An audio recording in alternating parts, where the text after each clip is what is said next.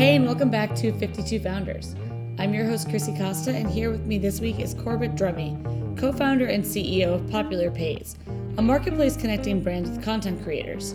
As a former Leo Burnett employee, Corbett is no stranger to the creative world, having worked at the ad agency before striking out on his own with a fellow coworker to create Popular Pays. Their balance of creativity and structure is what makes Popular Pays so interesting, and why I can't wait for you all to hear his story.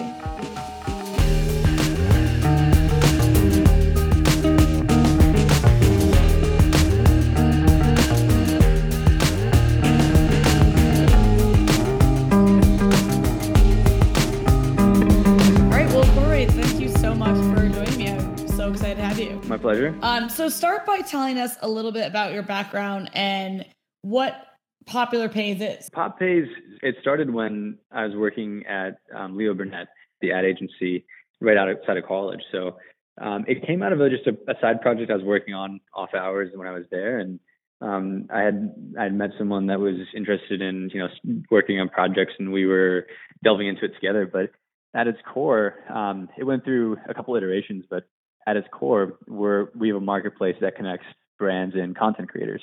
So think of like an Instagrammer or someone on Pinterest, you, you know, Snapchat, YouTube, different networks.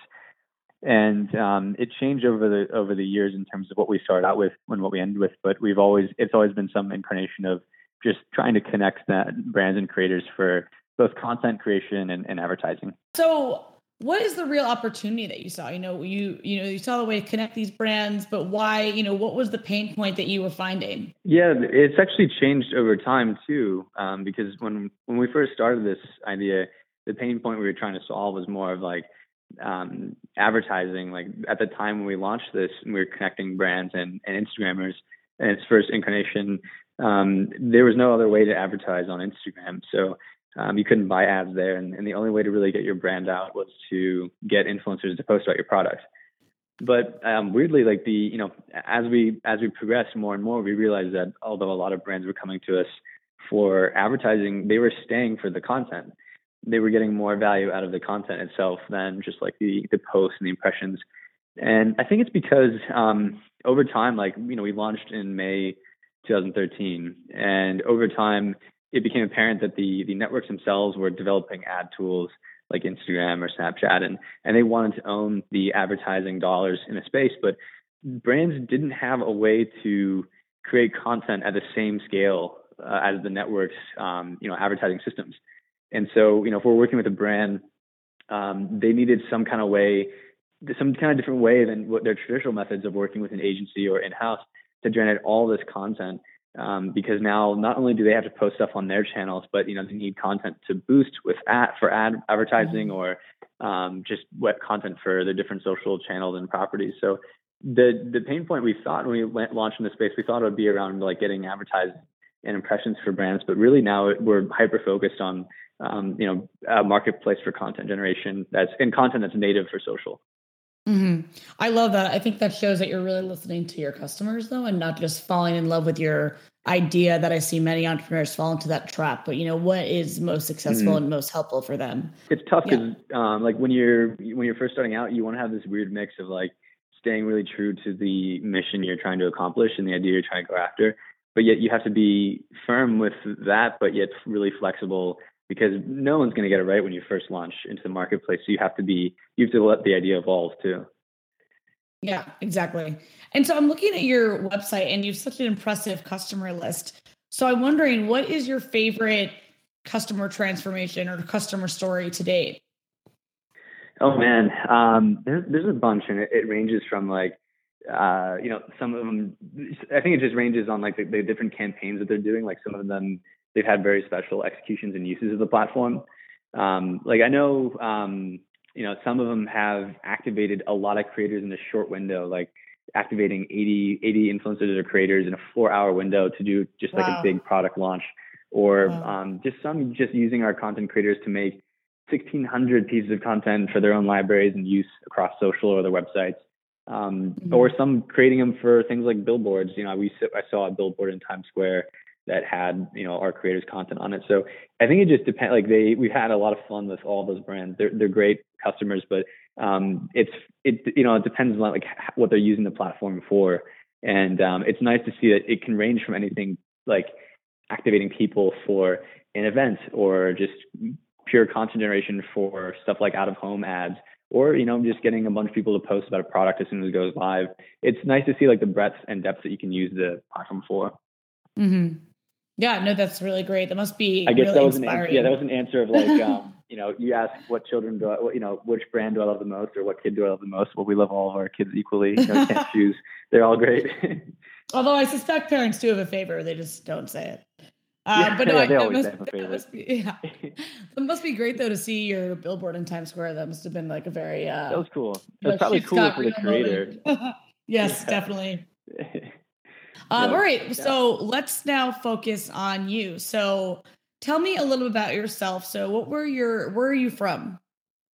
I was I was born in um, Johnstown, Pennsylvania, which is a small town outside of Pittsburgh, and you know, born and raised there. Um, went to school in Williamsburg, Virginia. I went to William and Mary, and um, that's where I had like the first foray into startups. Um, I think actually it started where um, I was in like an extracurricular, um, you know, club or something after school, and um, I remember I, I saw my um, roommate at the time who was really into music, like electronic music, buy a bunch of tickets. Um, and you know, if he couldn't go to the show, he would just sell them. He was actually making a lot of money just selling them on on StubHub or whatever. And um, I just started asking him what tickets he's buying, and I I, I borrowed money from friends. I got like four thousand bucks from friends and the you know um, family and friends, mostly uh, other students, and um, just like started scalping tickets, which you know it made money, but it wasn't that productive. It wasn't that fun. Like I didn't feel good about it. So that was a, a brief like three month window, and then the same people who I kind of worked with that like um, we cobbled together some funds to do that with. We ended up starting something much more uh, above board, which was a, a tutor matching startup. Um, it was um, you know a marketplace, another marketplace where um, you know people like college students in the area who wanted to tutor could connect with local kids in the area that needed tutoring, and just very basic, you know, um, charging a flat fee on top of all the people that were booked on the platform, and it was bootstrapped, but and it but it was only making a couple hundred bucks a week or a month, so it Mhm. wasn't like we could when we couldn't have left our. Um, it would have been very tough to leave our our um, you know after after graduation to do that full time, but but you know I wish you know I, I was really grateful for the experience, but and we we met really great people when I when I moved you know here to Chicago, but it was pro- probably learned more from just operating a a startup like outside of the classes than I did from the classes themselves. Yeah. And so I love that you went from scalping tickets to then doing uh, something Yeah. with education. So really just a little different. Um, but was that It- important to you having the meaning behind the startup It instead of just, you know, making money?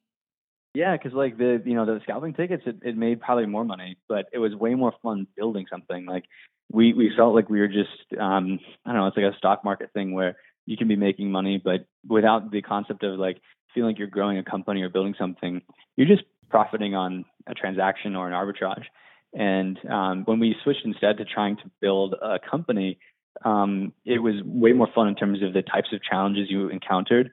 Um, Mhm. To you know, building a team was a really cool. It, but there's you know that's when we first encountered the unique problems that startups face, like the founding team dynamics. Like um, if you have if you start the company with three or four people, granted one of them is not going to work out, and you know the founding team is very rarely the one that continues to scale it, and so you have to deal with these dilemmas of like picking your founding team wisely, um, addressing having hard conversations in the beginning because if you let them linger, then it only gets harder.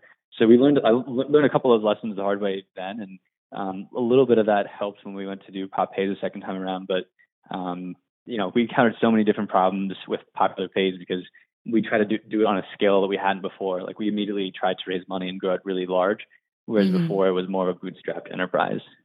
So is the we the same people that you did the uh, tutoring with?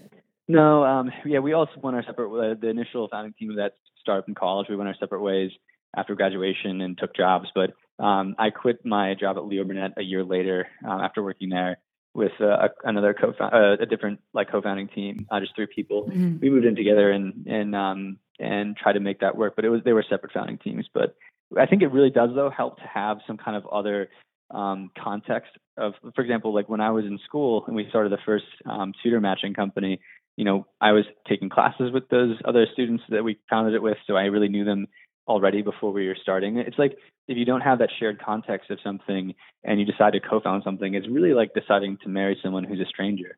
You need some mm-hmm. kind of history so you de-risk it. And similarly, when you know I left Burnett to start Pop Pays, it was only because um, you know I knew the co-founder that I was hanging with, uh, that I was like hanging out with and working with during the day, and I, I knew them well enough to know that it would be successful when we quit to do it full time. So I think you need to, that shared context, whether it's you've gone to school together or grew up together or have worked together. That really de-risks things when you go to start a venture together. Yes, definitely. I think um, I think it's also that you know each other better, and so you're aware of mm-hmm. you know each other's strengths and weaknesses, and you're able to round out totally. your team accordingly. Yeah, yeah. Um, so before William and Mary, let's go back to you know your earlier years in Pennsylvania. So what did your parents do for a living? Um, my dad, he's in uh, actually he you know at the time um, when I was in college and starting this, he was on a kind of a startup of his own. Um, not like a founding team, but it was a small team, about 50 people.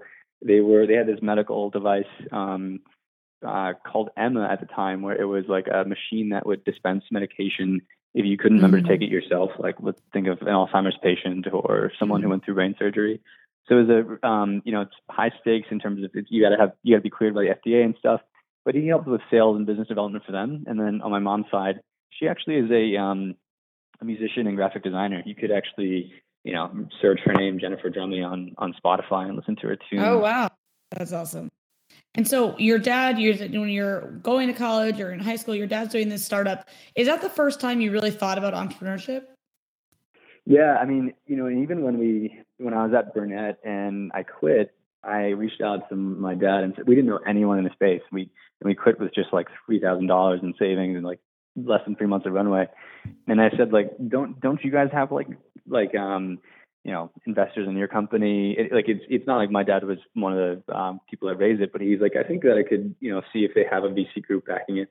And he introduced me. Luckily, one of those guys lived in Chicago, and that guy didn't you know he didn't invest or anything, but he helped me at least. He helped explain a couple of the thing the key terms of in entrepreneurship, like what a convertible note is or stuff like that. Mm-hmm. And he introduced me to someone else who also didn't invest, which is kind of how things go in the early days. But that person introduced me to a different angel who invested, and it was our first angel investor. And that's when you know, we got like our first 10k check, and we just it was so much money back then. Like we had run out of money actually. We like I, you know, we said we you know we quit with like three months of runway. I was down to like 150 bucks, but rent was due, so I owed a lot more. Like you know, I owed more than that and um, but we had gotten two checks on the same day for 10k each. And I was able to call my landlord and say, "Hey, you're gonna miss. I'm gonna miss rent like this Friday or whatever, but I'll get it to you Monday. Also, I quit my job, but I'm good. Don't worry." so it was it was really down to the wire in the first early days. And so, what I'm curious then, you're at Leo. What was the tipping point to say? Was it the opportunity that you saw um, and the timing, or what made you finally say, like, we're going to do this for real and quit? You know, I think you really need to like. I would not. I don't think I would have quit on my own. Um, actually, I remember um, the guy I was I was partnering with. Um, he, you know, he was um, he's on the creative side, like an art director, and I was an account manager. I was really buttoned up. Um, my my co-founder was, you know, in terms of yin and yang, he was more creative and and willing to take a risk. Um, but we had kind of set a, you know, things were picking up pace to the point where we were working on this project outside, you know, on nights and weekends. And we would come home from work at like 6:37 and eat and talk about the project and work till midnight and wake up at you know eight and keep doing it. But we got to a point where we just couldn't push the project further, and um, it really felt like you know we needed to commit more time to to do it, or else it just would never pick up critical momentum or velocity. And mm-hmm. we set a target date for ourselves, like we want to quit by this date. And that date came around, and like I, you know, I didn't turn in my two weeks. And then um, I remember my co-founder forwarded me a resignation letter that he had sent to his boss, and I was like, "Oh, wow. you did, you did it!" And uh, he kind of forced my hand. And so I think we were we were unprepared when we left. Um, we were unprepared, and um, we probably quit too early. But yet again, like it worked out, and I don't. If we hadn't quit then, I don't know if we ever would have, because uh, it's really it's you, again when you reach that point where you're putting everything into it and to get to the next level, you, you need to you get that feeling that you need to just like find more time, but you're already working nights and weekends. We we just ended up, you know, saying that it's it's now is as good of time as ever uh, for quitting, and um, had set that date for ourselves, and that that held us accountable. But really, it was just the fact that my co-founder took a leap, and you know, I, I had to jump with him. Do you think that's something that you did when you were younger? You know, like set yourself goals or deadlines to really, or were you more of someone who could jump in, um, and then when you're older, kind of need to to give yourself some boundaries? Um, you know what? I think in the early days, like in the very very early days, it's always like your parents that are setting this for you, right? Um, mm-hmm. but I think mm-hmm. they did it enough in the early days that yeah, going you know, going to school and stuff like that. I, I definitely had you know I leaned more towards structure whereas my co-founder was on the creative um, and product mm-hmm. side in a way. Um, and you need both. Like you, you need this weird mix, like I said, of flexibility and um, like being data driven and rigid and, and um, disciplined. But you need to let your idea evolve and be open. Like one of the biggest product lines we have in terms of newest opportunities that's generating revenue. Um, when it first came across our plates, we were like, eh, like so the opportunity was like, you know, we have content creators who are making content, posting it to networks, and um, someone asked us like, hey, can we help, you know, boost that content from the creator's handle? Um, and it was something new that we didn't know you could do. And at first we were like, no, we don't, we don't do that. And um, but if you're open to trying out new things um, mm-hmm. and open to jumping and into it and being comfortable with failure, you you need both. So I'm both, you know, sometimes I'm religiously tracking things and setting deadlines and schedules for myself but then um, very open these days to just um, experimenting and and being comfortable with that as well. And so that comfortable with failure, is there any time that you remember that you really failed that taught you, you know, you, you I feel like with failure, the interesting thing is that everyone has this pivotal moment where you fail and you realize everything, you know, you'll still survive. Everything it's will be okay. okay. Things will work out. Yeah. yeah. And so, did you yeah. have anything like that before Popular Pays? You know, the, the first time, I guess, when I'm looking back on it, it doesn't even feel like it. But you know, when we started that company and folded it, like mm-hmm. we, you know, we we started this company in college, and I went abroad my last semester because I'd never been abroad and I wanted to study abroad. But we um, tried to find a man. No one else was like one of the four teammates at the time was was graduated. I was abroad. Two other ones were wrapped up in certain, you know, internships or activities. And so we tried to hire some another student to kind of run it in our absence. And it kind of fell through. Um, this person, even though we, you know, had interviewed pretty rigorously, that this person got wrapped up in schoolwork and just said they couldn't do it. And when the original like founding four teammates got together, we are like, well, it's you know, we should just roll this, roll like wrap it up and and um, just kind of distribute what we had the bank account and just call it a day and shut it down. It was kind of sad because we'd get like we'd continually get emails from customers like you know hope, needing a tutor and emailing us for a long time after that. Like it was it was interesting how um, we kept getting reminders of it. But it was you know it was all right. Like we we hadn't we hadn't quit um, school or our jobs to do it, but we hung a lot of our personal identities on it. Um, you know, mm. our, our parents and friends knew we were doing it, um, and we spent a lot of time doing it. And so that was kind of like a very easy way to get into that concept of being okay with trying something and it's not really working. Um, and many times at the ad agency world, like you are pitching so many ideas that just get killed. And it's both mm-hmm. disheartening in terms of 90% of the creative energy is just not bought by the client and it's not purchased and, and shipped. And it's nice to be in a startup where like 90% of your work does get shipped. And, you know, it's the market that decides if uh, the idea works or not. It's not like a boss or anything. But um, it, that does make you very comfortable with failure in terms of you practice coming up with an idea and pitching it and it not working. And you get comfortable with being risky or adventurous with ideas and trying new things um, because really that's the lifeblood of the creative advertising industry.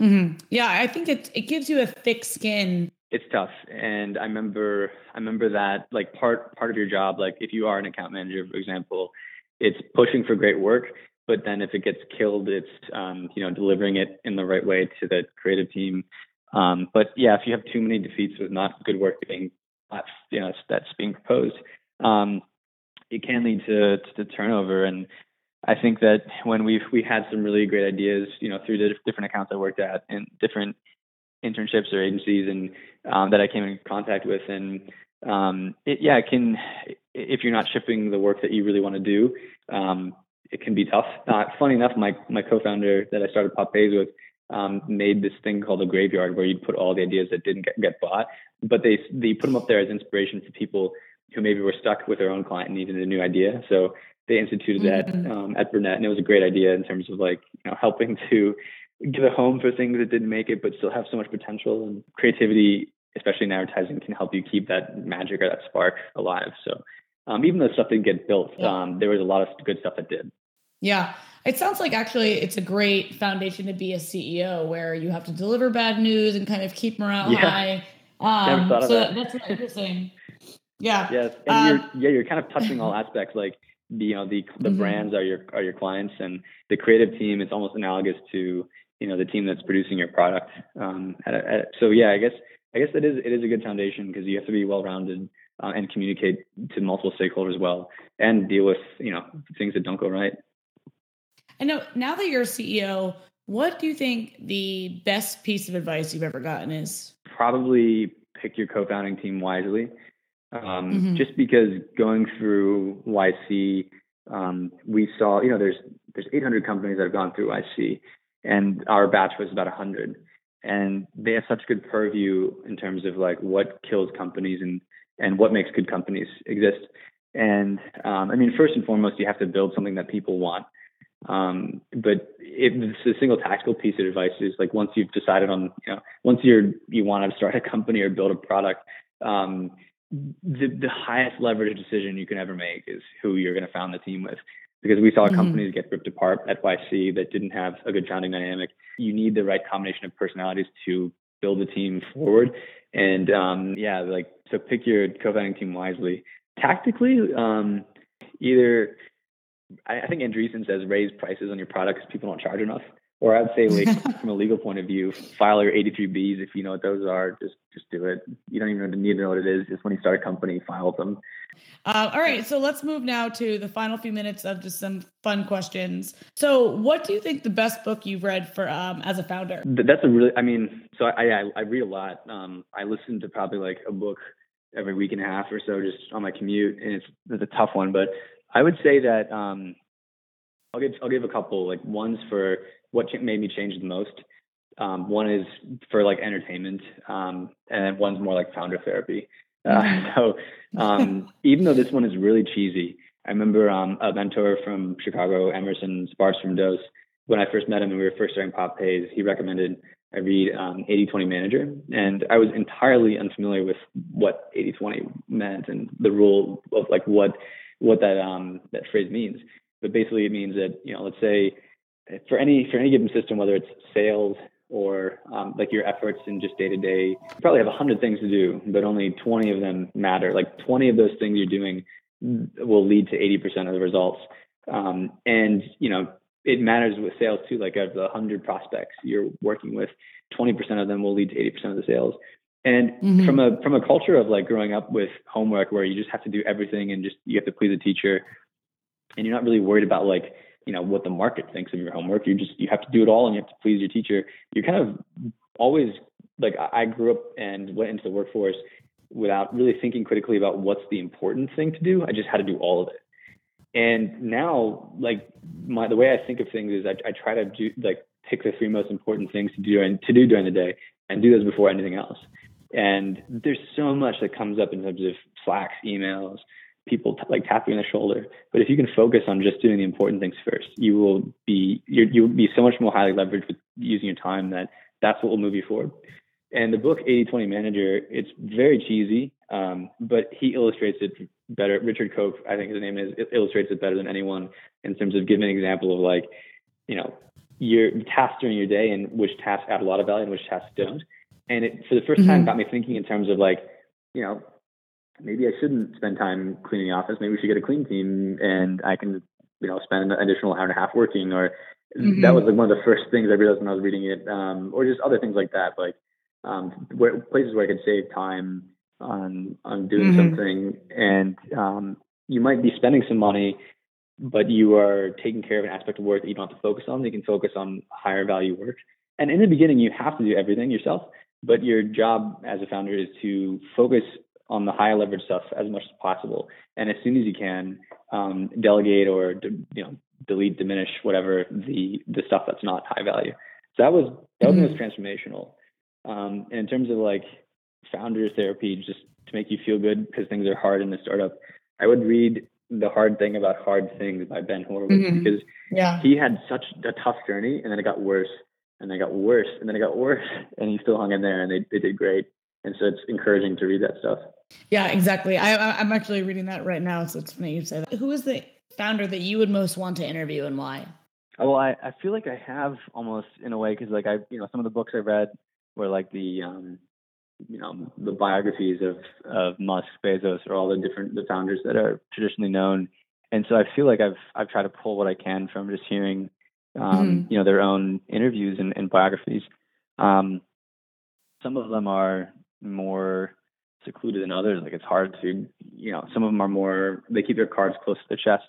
Um, but I mean, in terms of like who I could interview, um, it's probably better for us to interview people that are not quite so far. Like I don't know if I could learn as much from someone like Musk as I could from someone who's a bit further up on the ladder, but you know, not like you know, like let's say the Airbnb founders or something. And so probably Yeah. teams like that because I think that we could learn more from people that have been a startup a lot more recently than say Amazon has.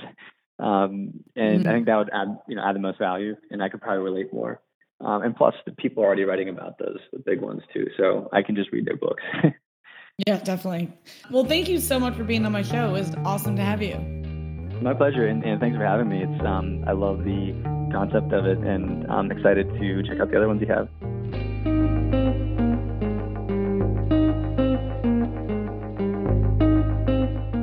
And that's it for episode 21 of 52 Founders. I'm your host, Chrissy Costa, so be sure to check out 52founders.com and stay up to date with us on Twitter at 52founders. I'll see you next week for another episode.